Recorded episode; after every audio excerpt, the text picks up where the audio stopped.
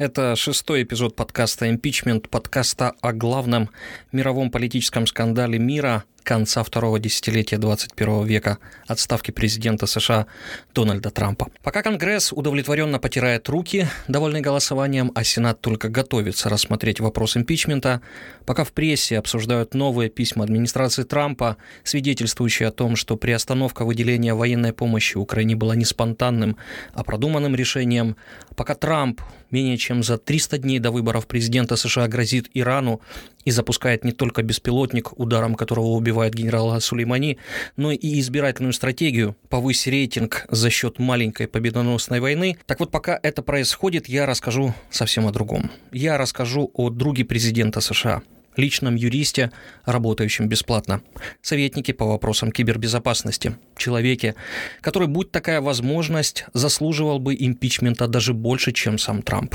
Я расскажу о Рудольфе Джулиани, Руди. Меня зовут Валерий Калныш, и вы слушаете мой подкаст-канал «Черная лампа».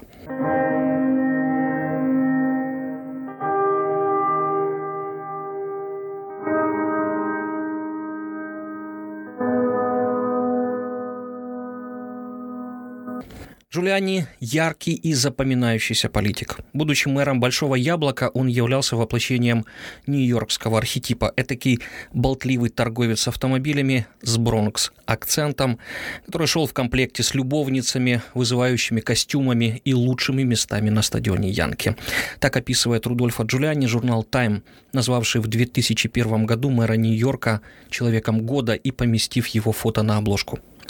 двадцать-двадцать пять лет назад его считали иконой служения обществу и борцом с преступностью. Он был мэром правопорядка, демократом, а потом республиканцем с левыми взглядами. Он верил, что контроль над оружием возможен, а права геев – вещь само собой разумеющаяся. Мэром Нью-Йорка Рудольф Джулиани стал в тысяча девятьсот девяносто третьем году, со второй попытки победив мэра Динкиса. До мэрства Джулиани прославился как прокурор, боровшийся с мафией. В тысяча девятьсот восемьдесят третьем году он был обвинителем на процессе Джозефа Банана, бананового Джо, главы одного из пяти мафиозных кланов Нью-Йорка. Правда, грандиозной победой решение суда по этому делу назвать трудно. семидесятипятилетнего Банана приговорили к пяти годам лишения свободы за спекуляции с недвижимостью, но из-за преклонного возраста срок отошедшему от дел мафиоза сократили до одного года.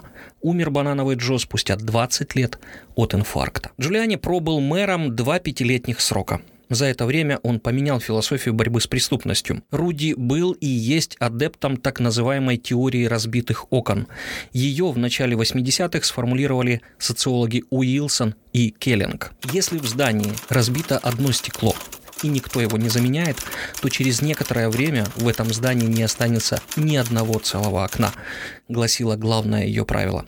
Согласно теории, если общество не обращает внимания на мелкие правонарушения, например, что мусор выбрасывают в неустановленных местах, или спокойно относится к пьяным на улице, или лениво наблюдает, как подростки вместо того, чтобы платить за проезд в метро, перескакивают через турникет, то жди беды.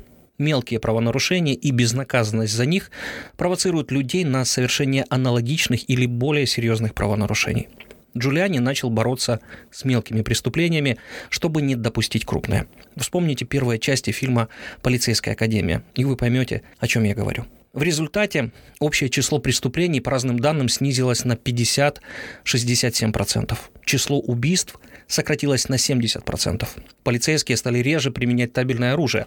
В тысяча девятьсот девяносто седьмом году таких случаев было четыреста девятнадцать, а в две тысячи первом – уже сто семьдесят пять. А потом настало одиннадцатое сентября две тысячи первого года. Я не буду рассказывать о том, как Рудольф Джулиани занимался ликвидацией последствий самого крупного теракта в истории США, когда каждый американец стал нью-йоркцем. Лишь скажу, что спустя годы телеканал National Geographic выпустил документальный фильм, назвав его «Джулиани, командующий девять одиннадцать». The world changed forever in one day. In charge. We were into something that was way beyond anything we had ever had to handle before. Now, for the first time, it's watching a man throw himself out of the one hundred first, one hundred second floor. He speaks about that day. It probably was the worst experience of my whole life. Commanding nine eleven, followed by My nine eleven, September eleventh, exclusive to National Geographic Channel. Став звездой планетарного масштаба, в интервью Ларри Кингу Джулиани рассказал, как, восстанавливая Нью-Йорк после атаки, он руководствовался главным жизненным правилом. «Самый лучший совет дал мне мой отец. Если ты в опасности, и все вокруг тебя в панике, кричат от страха, заставь себя успокоиться. Просто заставь. Скажи сам себе, я спокоен, я ничего не боюсь. Если в доме пожар, и все люди в страхе видят только огонь, то тот человек, который сохраняет спокойствие, найдет запасной выход». Перестав быть мэром, Джулиани занялся консалтингом и создал компанию по предоставлению услуг в сфере безопасности.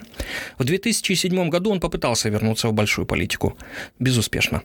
Тогда он заявил, что поборется за участие в президентской кампании две тысячи восьмого года. Но по итогам праймерис республиканцев в штате Флорида занял лишь третье место, после чего объявил о прекращении участия в избирательной кампании и поддержке кандидатуры сенатора Джона Маккейна. Комментируя непродолжительное участие Джулиани в президентской гонке, профессор Университета Южной Флориды Сьюзен МакМэнс сказала: «Стиль ведения президентской кампании отличает Джулиани от многих других. Он ни разу не использовал так называемую грязную тактику, вел себя очень благородно по отношению к соперникам». В компании Трампа, чей строительный и гостиничный бизнес в Нью-Йорке активно развивался, когда Джулиани был мэром, опытный Джулиани был одним из двух человек, кто имел хоть какой-то политический опыт. Он друг Трампа и позволял себе говорить то, что считал правильным. Трамп отвечал ему взаимностью. Особо ярко их отношения проявились во время скандала с Билли Бушем. Напомню, тогда в октябре две тысячи шестнадцатого, за месяц до выборов президента США, газета «Вашингтон-Пост» опубликовала запись частного разговора, в котором кандидат Трамп крайне грубо и откровенно рассказывает о своих домогательствах к женщинам. Этой записи было одиннадцать лет, и разговор происходил в автобусе между Трампом и Билли Бушем, ведущим передачи «Access Hollywood». На ней Трамп рассказывает Бушу о том, как он не смог совратить замужнюю женщину. Трамп откровенно матерился. На этой записи Трамп также хвастался, что, будучи звездой, он может себе позволить целовать и хватать любую женщину. Никто из команды Трампа, кроме Джулиани, тогда не решился защищать кандидатов в президенты с очень небольшим на тот момент шансом на победу. Еще раз. Никто. Вот что про эту ситуацию написал в книге «Страх. Трамп в Белом доме» журналист Боб Вудворд, которого мы должны благодарить не только за эту книгу, а прежде всего за уотергейский скандал. Джулиани появился на всех пяти ведущих ток-шоу, составив серию, называемую «Полным Гинзбургом», в честь Уильяма Гинзбурга, адвоката Моники Левински, который принял участие во всех пяти воскресных программах первого февраля тысяча девятьсот девяносто восьмого года. Джулиани преподносил или пытался преподнести одну и ту же историю на всех шоу. Слова Трампа были достойными порицания, отвратительными и ужасными, и он извинился. Трамп сейчас другой человек, совсем не такой, как на записи две тысячи пятого года. Преобразующая президентская кампания заставила его измениться. Утро было трудным временем, когда Джей Теппер из си эн эн сказал, что слова Трампа были иллюстрацией сексуальной агрессии, которая реально нарушала базовые нормы морали, Джулиани пришлось согласиться. «Да, так и есть», — сказал он. Джулиани был измотан, практически обескровлен, однако продолжал демонстрировать свою преданность и дружбу. Он при каждой возможности делал отступления, часто обращаясь к своему католицизму. «Вы признаете свои грехи, и вы принимаете твердое решение не грешить впредь. А затем пастор отпускает вам грехи, надеясь, что вы уже другой человек. Я хочу сказать, мы верим, что люди в этой стране могут измениться». Джулиани, который, казалось, не твердо стоял на ногах, прибыл к самолету, готовому доставить команду в Сент-Луис на дебаты. Он занял место рядом с Трампом, который сидел в очках за столом. Трамп внимательно посмотрел на бывшего мэра. «Руди, ты молодец!» – громко воскликнул Трамп. «Я никогда в жизни не видел, чтобы ты так слабо защищал меня. Они там стянули с тебя памперс. Ты похож на маленького ребенка, которому необходимо измениться, когда ты станешь взрослым». Трамп повернулся к остальным, в первую очередь к Беннону. «Почему вы выпустили его? Он не может защищать меня. Мне нужен кто-нибудь, способный защищать. Где мои люди?» «О чем вы говорите?» – спросил Беннон. «Этот парень единственный, кто взялся за это дело». «Не хочу даже слышать этого», – ответил Трамп. «Это ошибка. Он не должен был выступать. Он слабак. Ты слабак, Руди. Ты проиграл». Джулиани поднял глаза его лицо было отрешено. В американской политике есть негласное правило. Нельзя одновременно пытаться получить власть и заработать денег. Надо выбрать что-то одно. Казалось, что после две тысячи восьмого года, запомнившегося поражением республиканцев и приходом к власти Барака Обамы, Руди сконцентрировался на деньгах. Он написал бестселлер «Лидер», давал советы пусть сомнительным, но богатым клиентам, например, правительству Катара или компании «Purdue Pharma». Джулиани брал по двести тысяч долларов за публичное выступление. Если вам нужна была его консультация по вопросам безопасности, то вы должны были приготовить сто семьдесят пять тысяч долларов в месяц. В итоге к две тысячи восемнадцатому году он зарабатывал от пяти до десяти миллионов долларов в год. Со временем в копилке бывшего мэра Нью-Йорка начали появляться и украинские деньги. В ноябре две тысячи семнадцатого года Джулиани прилетел в Харьков для участия в совещании с дурацким названием «Харьков. Безопасность и правопорядок». В аэропорту его встречал мэр Геннадий Кернес. Совещание состоялось в мэрии, где харьковчанам рассказывали о преимуществах системы девять один один. Джулиани покатали по городу, показали парк Горького, сводили на совместную пресс-конференцию с Кернесом. По сравнению с другими украинскими городами, с городами в США и даже в Европе, это чрезвычайно чистый город, и это очень красивый город. Здесь прекрасная архитектура. Мне нравится городская архитектура, потому что я по своей натуре мэр города. На меня произвели впечатление церкви, другие здания, большие бульвары, огромная площадь, которая, насколько я понимаю, одна из крупнейших в Европе. Колесо обозрения в парке Горького. Мне очень интересно. Интересно было увидеть это колесо, поскольку мы хотим в Нью-Йорке установить такое колесо, чтобы был обзор Нью-Йорка. Я вижу, что у города очень хорошее руководство, очень сильное руководство. Граждане действительно любят мэра Харькова. Сколько получил за этот визит бывший мэр Нью-Йорка, пока неизвестно. Сам Кернес позже рассказывал, что Джулиани консультировал Харьков бесплатно. Хотя с чего бы этот человек, для которого консультации – источник средств к существованию, просто так приезжал в неизвестный ему украинский город, выделывал всякие коленцы перед местной властью, и все это за бесплатно. Кстати, продолжал консультировать Харьков Джулиани и в две тысячи девятнадцатом году. Так что, скорее всего, Геннадий Кернес просто врал. Большим другом Джулиани в Украине является мэр Киева Виталий Кличко. Вот тут я готов верить в то, что денег в этих отношениях нет. Хотя при случае обязательно об этом спрошу у мэра столицы. Вот как свои отношения с Руди Кличко описывал летом две тысячи девятнадцатого в программе «Рандеву з Яніною Соколовою». По-перше, ми знайомі майже п'ятнадцять років. Так. Він е, також був одним із найуспішніших мерів е, такого великого мегаполіса, як Нью-Йорк. Угу. І завжди, коли він прилітає в Україну, він великий друг України, великий друг Києва. Він завжди дає мені поради. Е, і у нас давні дружні стосунки. Так. Е, в цьому напрямку ми проговорили про події в Україні, угу. е, про, президент, про президентські вибори, так. Е, про е, зараз виклики, які є перед Україною. Угу. Також ми проговорили про самоврядування. Тобто, тобто у нас розмова була, ну, навіть години три-чотири. Спілкувалися про все. Класс. Гениальная відповідь. Окей, я конкретно. Ну, я, я... Обратите внимание, Кличко рассказывает о встрече с Джулиани в Нью-Йорке, которая состоялась тридцать первого июля, то есть через шесть дней после исторического телефонного разговора Трампа с Зеленским. Это значит... Пора переходить к роли Джулиани в импичменте Трампа.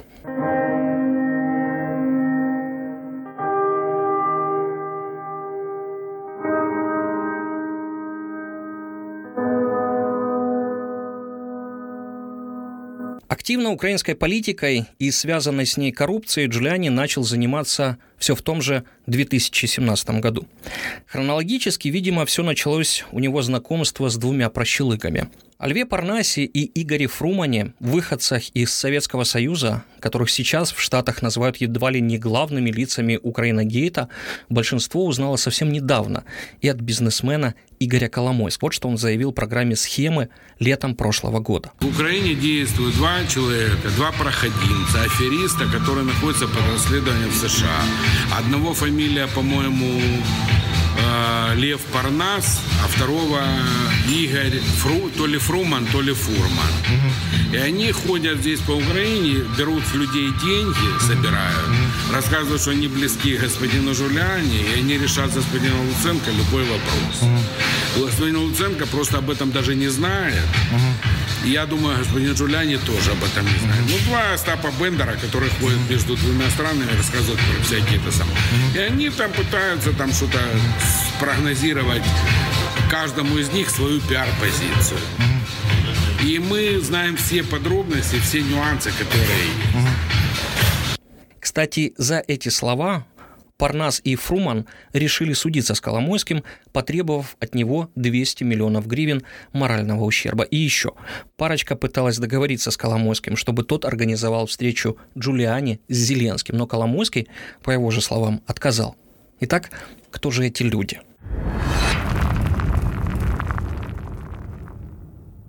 Уроженец Украины Лев Парнас переехал в Соединенные Штаты вместе с родителями в тысяча девятьсот семьдесят шестом году, когда ему было всего четыре года. В начале девяностых он попытался заняться бизнесом, продавая бытовую электронику и организовывая контейнерные перевозки товаров из США на постсоветское пространство. В начале нулевых Парнас был совладельцем как минимум трех брокерских компаний в штате Флорида, но бизнесмен из него вышел хреновый.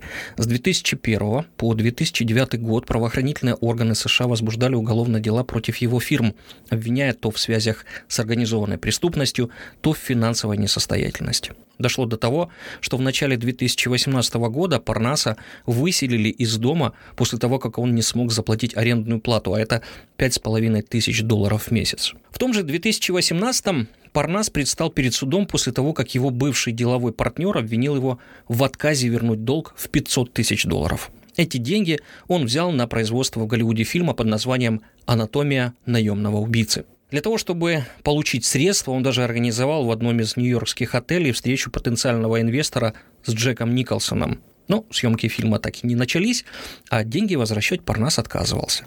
Игорь Фруман родился в Белоруссии, переехал в США еще в восьмидесятые, но большую часть жизни провел в Украине, откуда в конце концов перебрался в Майами. Свой бизнес он построил совсем по другой схеме, чем Парнас, а именно удачно женился. В две тысячи пятом году его супругой стала одесситка Елизавета Наумова, чей отец, Валерий Наумов, в советское время был директором магазина «Фрукты-овощи» на Дерибасовской, а в начале девяностых стал одним из самых заметных бизнесменов в городе. Отечественные медиа пишут, что Наумовой принадлежит одесский ювелирный дом «Отрада». Вместе с Игорем Фруманом она также владеет компанией «Отрада Лакшери Групп», торгующей дорогими машинами, яхтами и элитным алкоголем, бутик-отелем «Отрада» и одноименным пляжным клубом. В Киеве пара является совладельцами ресторана «Будабар». Однако с две тысячи семнадцатого года это уже не пара. Елизавета Наумова подала на развод, и с Фруманом они зашли в бракоразводный процесс с разделом имущества, который продолжается до сих пор. Итак, где и когда Фруман и Парнас сошлись с Джулиани? Точно это неизвестно. Ну, понятна схема, как эти двое вошли в американскую политику. Все благодаря деньгам и, возможно, деньгам не своим. В мае две тысячи восемнадцатого года офшорная компания Global Energy Producers, зарегистрированная этими, как говорит Коломойский, проходимцами, перечислила триста двадцать пять тысяч долларов в один из избирательных фондов, поддерживающих Дональда Трампа. В следующие месяцы Фруман перевел пятнадцать тысяч в предвыборный фонд бывшего губернатора штата Флориды Рика Скотта, тридцать пять тысяч – на избирательную кампанию республиканца Адама Паттнама и пятьдесят тысяч в предвыборный фонд сторонника Трампа Рона Де Сантиса. Но это не все. На счета еще двух общественных организаций, поддерживающих переизбрание Трампа, а именно Trump Victory и Donald J. Trump for President, лично Фруман перевел максимально разрешенные законом суммы по две тысячи семьсот долларов. В итоге общая сумма пожертвований, сделанных этими, скажем так, бизнесменами, составила шестьсот семьдесят пять с половиной тысяч долларов, и получили ее как минимум четырнадцать кандидатов-республиканцев. Согласитесь, многовато потрачено лоббистских средств как для того, кого выбрасывают из дома за неуплату аренды. Эта активность была замечена. В начале мая две тысячи восемнадцатого года Парнас и Фруман встретились за ужином с Дональдом Трампом в вашингтонском отеле «Трамп Интернешнл». Несколько недель спустя они уже завтракали в Беверли-Хиллз с сыном президента США Дональдом Трампом-младшим и Томми Хиксом, вскоре занявшим пост главы Национального комитета Республиканской партии. Фотографии с этих встреч тот же Парнас активно выставлял в соцсетях. И вот, видимо, где-то там, на капиталистском холме, куда активно стремились два совка, они пересеклись с Джулиани. Сейчас Парнас и Фруман находятся под следствием. Им предъявлено обвинение в нарушении законодательства о финансировании выборов в США. Интересно, что арестовали их через несколько часов после их встречи с Рудольфом Джулиани. Взяли их в аэропорту Даллас, откуда они собирались лететь в Вену.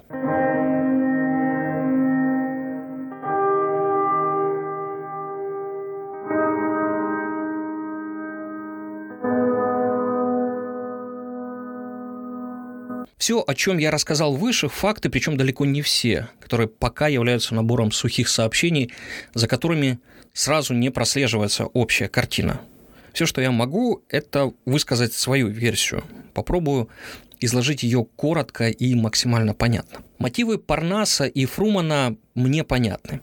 Они попытались втереться в доверие к Джулиани, чтобы через него попытаться решить свои вопросы. Какие? Ну, один из них – поставки сжиженного газа в Украину. Из того, что мне известно, эти двое через Джулиани вышли на министра энергетики США Рика Перри и лоббировали интересы компании, которая планирует поставлять газ в Украину. У них был еще один партнер – Гарри Серджент, третий. Нефтяной магнат из города Бока-Раton, тоже один из заметных доноров республиканской партии. В начале марта прошлого года эта троица разработала план по захвату власти в «Нафтогазе». Компанию, согласно этому плану, вместо Андрея Коболева должен был возглавить Андрей Фаворов, который руководит газовым дивизионом НАКО. Они даже посвятили в этот план Фаворова, который приехал на конференцию в Хьюстон. Там же Парнас и Фруман предложили Фаворову стать партнером в новой компании, которая ежегодно будет экспортировать в Украину до ста танкеров американского сжиженного газа. Но представитель НАК благоразумно отказался от этого щедрого предложения и даже рассказал об этом Коболеву. Мне же об этом рассказал Дейл Перри, управляющий компанией «Энергетические ресурсы Украины». Фаворов был совладельцем этой компании до прихода в «Нафтогаз». Я достаточно четко передам то, что я, то, что я услышала от Андрея. Господам, которые были названы, был совершенно не нужен на позиции исполняющего директора и главы правления мистер Коболев. Они хотели нового исполняющего, нового главу правления, именно потому что мистер Коболев достаточно хорошо выполнял свою работу и был, боролся с коррупцией. Именно новый си и о мог бы позволить им и стать их партнером в отношениях прямых поставок эл эн джи на территорию Украины. И я хочу очень четко под запись зафиксировать, что Андрей на тот период сказал им «нет», когда произошел этот разговор.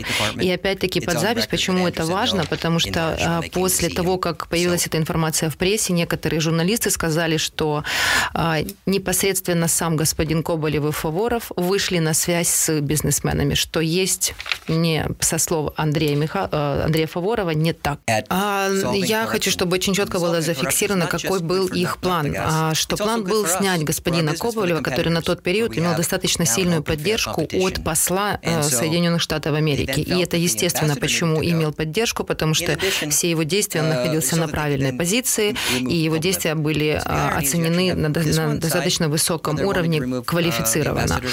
А, дополнительно нужно сказать, что а, тогда они и задумались сменить, сместить не только господина Коболева, а и самого посла с должности. И здесь важно отметить, что ну, две параллельные линии, как развивались события. Первая непосредственно через «Нафтогаз», где можно было снять посла. И вторая линия, где у нас включается уже в историю Джон Байден. Но и это не все. Дошло до того, что США пытались напрямую давить. Во время инаугурации Владимира Зеленского делегацию США возглавил никто иной, как министр энергетики США Перри.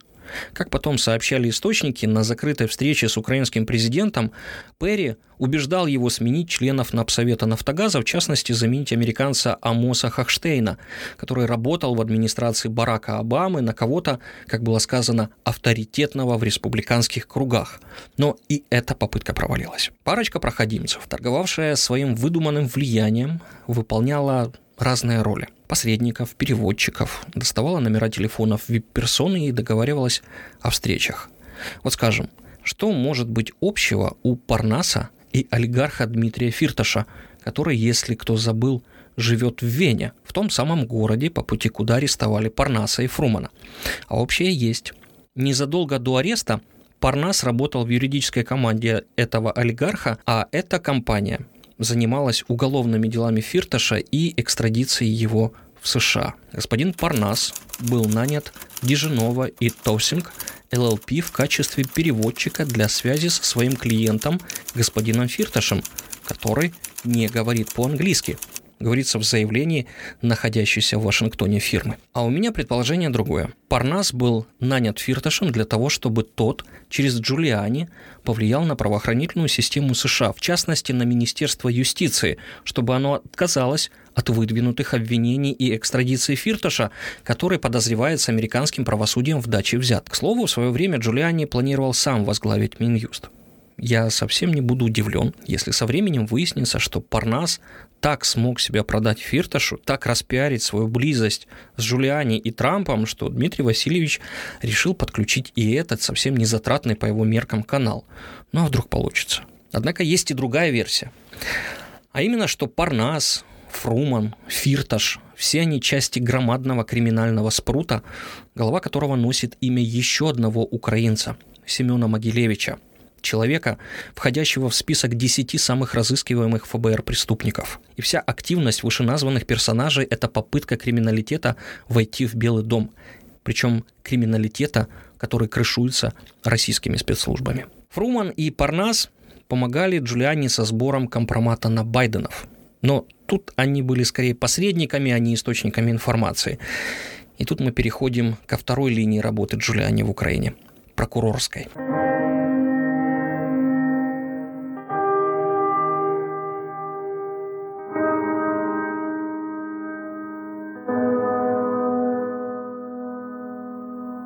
«Руди Джулиани – великий борец с преступностью», сказал Трамп, отвечая на вопрос журнала «Тайм» двадцать восьмого октября прошлого года. «Он всегда ищет коррупцию, борется с ней. Он хороший человек». Именно желанием побороть коррупцию объяснял и Джулиани, а потом и Трамп свое вмешательство в дела Украины. Хотя слово «вмешательство» они, конечно, не использовали. Просто помогали и заботились. В мае прошлого года в интервью «Нью-Йорк Таймс» Джулиани заявил, что собирается убедить украинцев провести расследование, которое будет очень-очень полезно для моего клиента и может оказаться полезным для моего правительства. В Украине и за ее пределами Рудольф Джулиани встречался с двумя уже бывшими генеральными прокурорами – Виктором Шокиным и Юрием Луценко. Поводы для встреч были разные. Шокиным двигала обида. Он уверен, что президент Петр Порошенко отправил его в отставку, потому что Генпрокуратура под его руководством активно занималась делом компании «Бурисма». В этой газовой компании, к деятельности которой есть вопросы прежде всего по поводу законности получения лицензии на добычу газа, работал сын бывшего вице-президента Джозефа Байдена Хантер. Лично мне Шокин рассказывал, что Порошенко попросил его уйти в отставку после того, как гэ пэ у начала активничать в деле «Бурисмы», и что это было требование Байдена.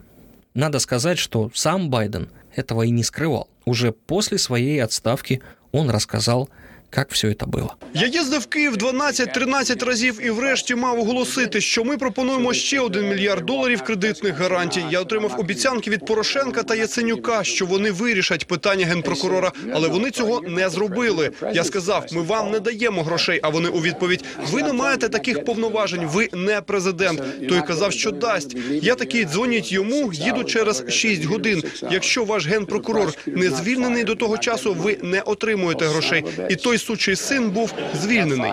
Напомню, что на самом деле отставка Шокина произошла спустя четыре месяца после визита Джозефа Байдена в Киев в декабре две тысячи пятнадцатого. Историю про свою отставку, про то, что удалось собрать по буризме, Шокин рассказывал Джулиани как минимум дважды. В январе две тысячи девятнадцатого по скайпу и вживую осенью, когда Джулиани прилетал в Киев снимать свое кино о том, как на самом деле наследил в Украине Байден. В этом же фильме есть эпизод и с участием бывшего генпрокурора Юрия Луценко. Темы для разговоров его с Джулиани были другие, и их было две. Деньги Януковича, которые Луценко нашел в Штатах и пытался вернуть на родину, и деятельность посла США в Украине Марии Йованович. Об этом мы и поговорили с Юрієм Луценко. Я, коли е, дізнався про те, що пан Джуліані прилетів в Київ, а потім подивився на те, е, з ким він зустрічався, я так і не зрозумів, е, який ваш, вибачте на слові, бубновий інтерес е, в цьому. Я побачив депутатів, один, який виступає на захист інтересів свого патрона. Я бачив депутатів, колишніх депутатів, яких, зокрема, Генеральна прокуратура звинувачувала в державній зраді. Я побачив ще одного олігарха, який намагається за посередництва Джуліані вирішити свої питання з ФБР. Я не зрозумів, чому ви в цьому списку знаходитесь. Окей, давайте оставимо крапки над «і». У мене немає ніякого бубнового інтересу. У мене є виключно державний інтерес. Пан Джуліані запросив мене, як і тоді в Нью-Йорк, за його ініціативою, так і зараз в Будапешт. І коли ми з ним зустрічалися, потім робили спільне інтерв'ю, бо це було спільне інтерв'ю моєї і Джуліані для кореспондента одного з американських телеканалів, ні про яку візит до Києва не йшлося. Чесно кажучи, коли я зранку вже сидів в літаку, причому це був Візеєр, лоукост. Uh-huh. Я був дещо дуже здивований, коли команда Джуліані зайшла в літак. Це було ви, якось ви летіли з Будапешту, так? Я вилетів з Києва в Будапешт, відбув зустріч, сів на літак, і раптом виявив, що Джуліані летить в Київ. З ким він тут зустрічався, які в нього були плани, мені невідомо. Звичайно, я по новинам побачив приблизно, але я до цього не маю ніякого відношення. Е, моя позиція дуже проста. Хочу ще раз її повторити.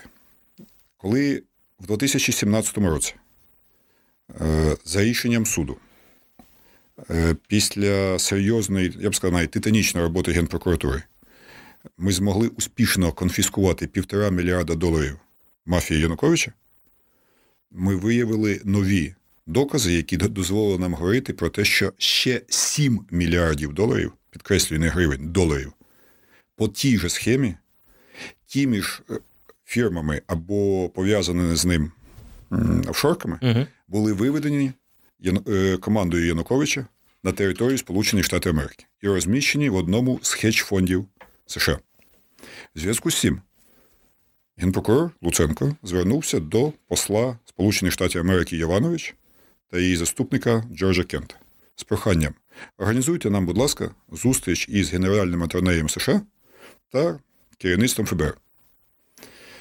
Пані Йованович під присягою в Конгресі сказала неправду. Грубо і неоднозначно. Сказала, що джентльмени, ви ж знаєте, що після такого прохання будь-який іноземний керівник має надати попередню інформацію про тему зустрічі. Але Луценко ніколи її нам не надав, сказала вона під присягою. Слава Богу, в мене є копія листа, яку Генпрокуратура направила в посольство США легальному аташе ФБР при посольстві, в якому описувала, що ми хочемо зустрітися для створення спільної слідчої групи по арешту та конфіскації в Україну сім мільярдів доларів грошей мафії Януковича. Це було і залишається моїм єдиною причиною моїх контактів з американською стороною. На жаль, посол Йованович фактично заблокувала мою поїздку, зробила неможливим будь-які контакти не тільки з генатарнеєм або керівництвом ФБР, але навіть з конгресменами і сенаторами.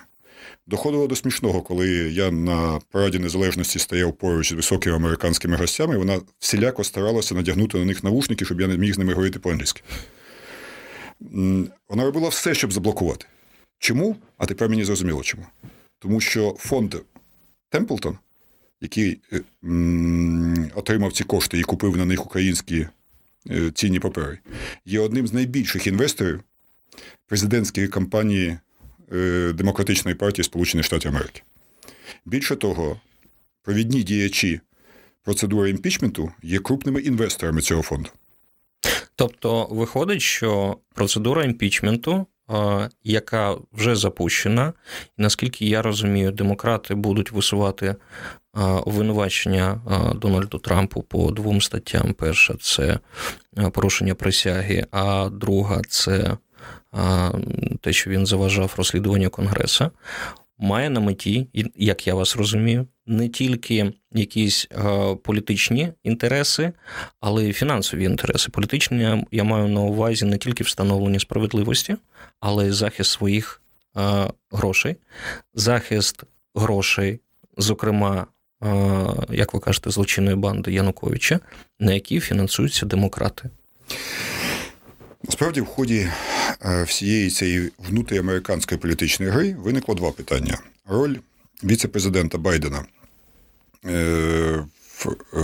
та його сина, пов'язаного з українською бізнес-структурою. І друге, спецконфіскація, вірніше, ймовірна конфіскація семи мільярдів коштів злочинної організації Януковича. В першій це чисто юридичний шлях. Її можливо розв'язати лише через створення спільної слідчої групи з американцями. І тільки так можна було би заарештувати сім мільярдів вкрадених у нас грошей. По деяким даним, я, на жаль, зараз не маю офіційних можливостей перевірити, але мені говорять про те, що цього року Україна заплатила по цим бондам мільярд чотириста мільйонів доларів. Більше, ніж ми просимо в МВФ. І тому я вважаю, що Йованович зробила дуже погано, заблокувавши можливість спільного розслідування і як мінімум арешту, а як максимум конфіскації цих коштів. Перепрошую, конфісковані півтора мільярда дали можливість українській армії відновитися. Уявіть собі, що було б, якби ми такі успішно змогли разом з американськими колегами конфіскувати ще сім мільярдів доларів. Це був і залишається моїм єдиним інтересом. Я би, можливо, вже мовчав, якби мене тупо брехливо Не, іншим, мене б не обріхували під присягою в Конгресі. Говорити про те, що я не повідомляв причину, що я неефективний, що я корумпований, з моєї точки зору, це непристойно для тої людини, яка сама заблокувала можливість допомогти Україні.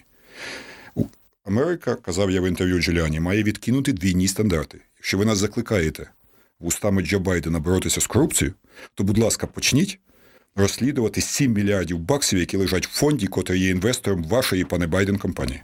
Угу. Я правильно... І тепер друга так, історія. Будь ласка. А друга історія, власне, вже про Байдена. Я туди не дуже хочу втручатися, бо це чисто американське питання. Я вже заявив і зараз можу підтвердити. І пан Джуліані на мене дуже образився в свій час, також називав мене різними словами. Угу. Я сказав абсолютно чітко те, що є. На території України ні Джо Байден, ні його син Хантер Байден не порушили українських законів. Але після цього я ставив не крапку, а кому. Але, мені здається, є конфлікт інтересів в діях Джо Байдена, коли він вимагав від Порошенка, голову генпрокурора, в обмін на мільярд допомоги. Того генпрокурора, який розслідував справу його сина. Інша фірма, де працював його син. Вибачте, так точніше. Uh-huh. Мені здається, це конфлікт інтересів. Але це не юрисдикція України.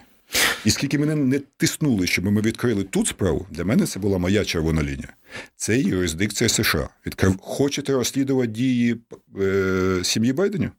Відкривайте справу в США, починайте слідство, присилаєте сюди запит, реквест, створюєте спільну групу як варіант, і тоді Україна буде з вами згідно міжнародних зобов'язань співпрацювати. Але відкрывать тут справу против Байдена є незаконным. Давайте подытожим. Первое. Всю грязную работу по сбору информации, на основе которой принимались политические решения президентом США Дональдом Трампом, курировал его личный адвокат Рудольф Джулиани. Человек с большим опытом в лоббизме, работы правоохранительных органов и не гнушающийся общаться с самыми неприятными людьми. У Руди есть правило. Ему плевать на репутацию человека, что о нем говорят, если этот самый человек не осужден. Второе. Джулиани собрал много информации от первоисточников. Генпрокуроры рассказали ему о расследовании дел. Через депутатов и не только он получил коммерческую информацию. Откуда, по вашему мнению, Трамп знает, сколько получал в буризме Хантер Байден Или это было случайностью, когда сначала депутат Андрей Деркач сообщает о зарплате Байдена, потом Трамп называет те же цифры, пятьдесят - сто тысяч долларов в месяц, а потом Джулиани приезжает в Киев и встречается с Деркачем. Парнас, Фруман, Луценко, Шокин, Деркач и еще пара-тройка несущественных персонажей – вот круг общения Джулиани в Украине. Не все люди одинаково неприятны, часть из них действительно владеет важной, пусть и не всегда легально полученной информацией. Но было бы заблуждением думать, что этими людьми круг ограничивается. Есть, по крайней мере, еще один человек – Андрей Ермак, помощник президента Украины. Ермак, в отличие от других, названных мной сегодня украинцев, не выпячивает факт своего знакомства и общения с Джулиани.